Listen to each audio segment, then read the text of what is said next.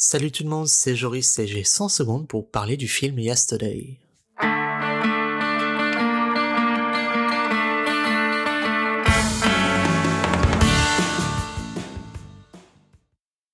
Ah, ça c'est un chouette film pour commencer à parler du 7e art. C'est le même principe que le film Jean-Philippe où le postulat de base est l'absence de notre Johnny Hallyday national. Ici, ce sont les Beatles qui ne sont jamais formés. Le personnage principal, Jack Malik, est un musicien un peu loser qui n'arrive pas à faire des bons sons, mais soutenu quand même par son ami d'enfance, Elie Appleton. Rien ne marche jusqu'au jour où il se réveille, et il est le seul à se souvenir des chansons des Beatles. Il le réalise en jouant la chanson Yesterday, d'où le titre du film, à ses amis. Autrefois loser, le voilà devenu génie.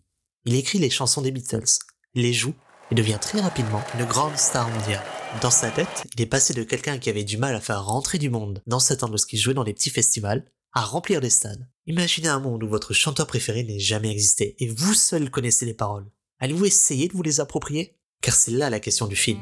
Jack le fait et semble réaliser son rêve, il devient une star, il peut vivre de la musique. Mais malgré des rencontres d'autres personnes ayant le même souvenir que lui des Beatles, il ne peut s'empêcher de se sentir comme une fraude, un menteur, un profiteur. Et après une dernière rencontre forte en émotion, il décide qu'il préfère l'amour que la gloire, qu'il ne peut plus mentir. Car il y avait avoué son amour pour lui, mais elle ne pouvait pas aimer une rockstar. Jack alors se rattrape et réalise que faire la musique n'était pas la chose la plus importante dans sa vie. Ce film fut une très bonne surprise. J'y suis allé car j'avais bien aimé Jean-Philippe, et j'aime bien les Beatles. Le cast est très bien joué, et une belle histoire d'amour, et franchement ça vous donne envie de réécouter tous les tubes des Beatles. C'est un film qui est super pour passer un bon moment tranquille. Ce n'est pas un chef-d'œuvre, n'en lui demandez pas de l'être.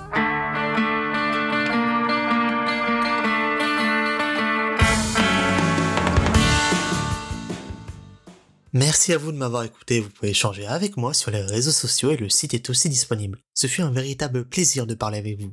Alors, à la prochaine fois!